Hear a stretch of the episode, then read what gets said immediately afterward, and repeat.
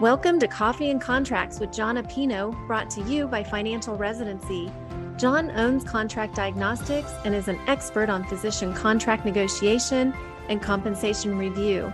If you have an idea for a podcast or a question you would like for him to answer on one of his shows, please email podcast at financialresidency.com.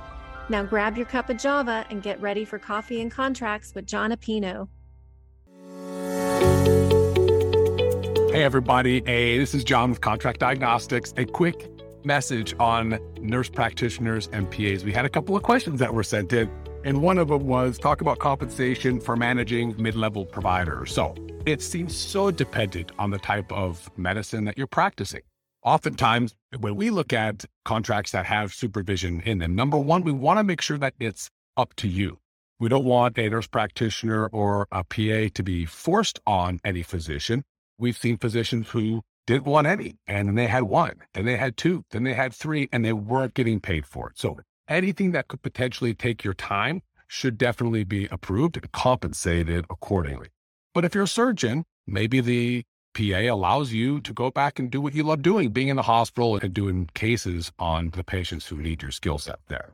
And uh, a PA can run back to clinic and take care of simple things in your clinic. So, depending on the situation, it may be beneficial to your production, it may be beneficial to the efficiency of your clinic, or it may take you a lot of time. And instead of leaving the office at 5:15 or 5:30, you might be leaving at 6 or 6:15 and it may not impact your production, it may not even impact your compensation. So, if you are an ambulatory physician and you're working in a clinic and a nurse practitioner is mentioned in your contract, we think that it should say it's with your approval. So they can give you one or two or up to three, depending on the state. And it's with the physician's approval. So they can't unilaterally obligate you to managing or proctoring a nurse practitioner or a PA. Now, if you have one and you're taking your time with them, what should the compensation be? Well, sometimes we'll see a portion of their productivity baked into your productivity compensation formula. But other times, and most commonly, we'll just see a flat fee. Sometimes it's anywhere from 500 on the low end to 2000 on the high end per month per nurse practitioner or PA, of course. So if you're managing one, it could be $1,000 a month for that supervision of that individual. Sometimes in contracts, we'll see it's a set fee. It's $1,000 per nurse practitioner, and it's divided among the physicians that are supervising them. So if there's two physicians, each gets 500.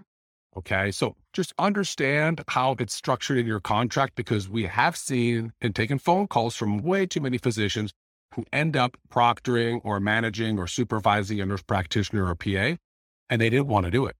And then they get a second one, and then they get a third one. And as physician supply and demand curves dramatically shift, and it's harder to find and retain great physicians, we're seeing a lot more nurse practitioners and PAs be hired at a significantly lower salary and then manage to do the work of almost full time physician with a physician proctoring over them. So understand any dotted line as far as agreements go with the nurse practitioner or PA. Understand what your contract says about them being able to give one or two or three or more to you without your permission. And of course, understand how you're trading your time to that requirement for potential compensation. So, any questions on nurse practitioner, or PA compensation, feel free to reach out to us here at Contract Diagnostics. We're here to help.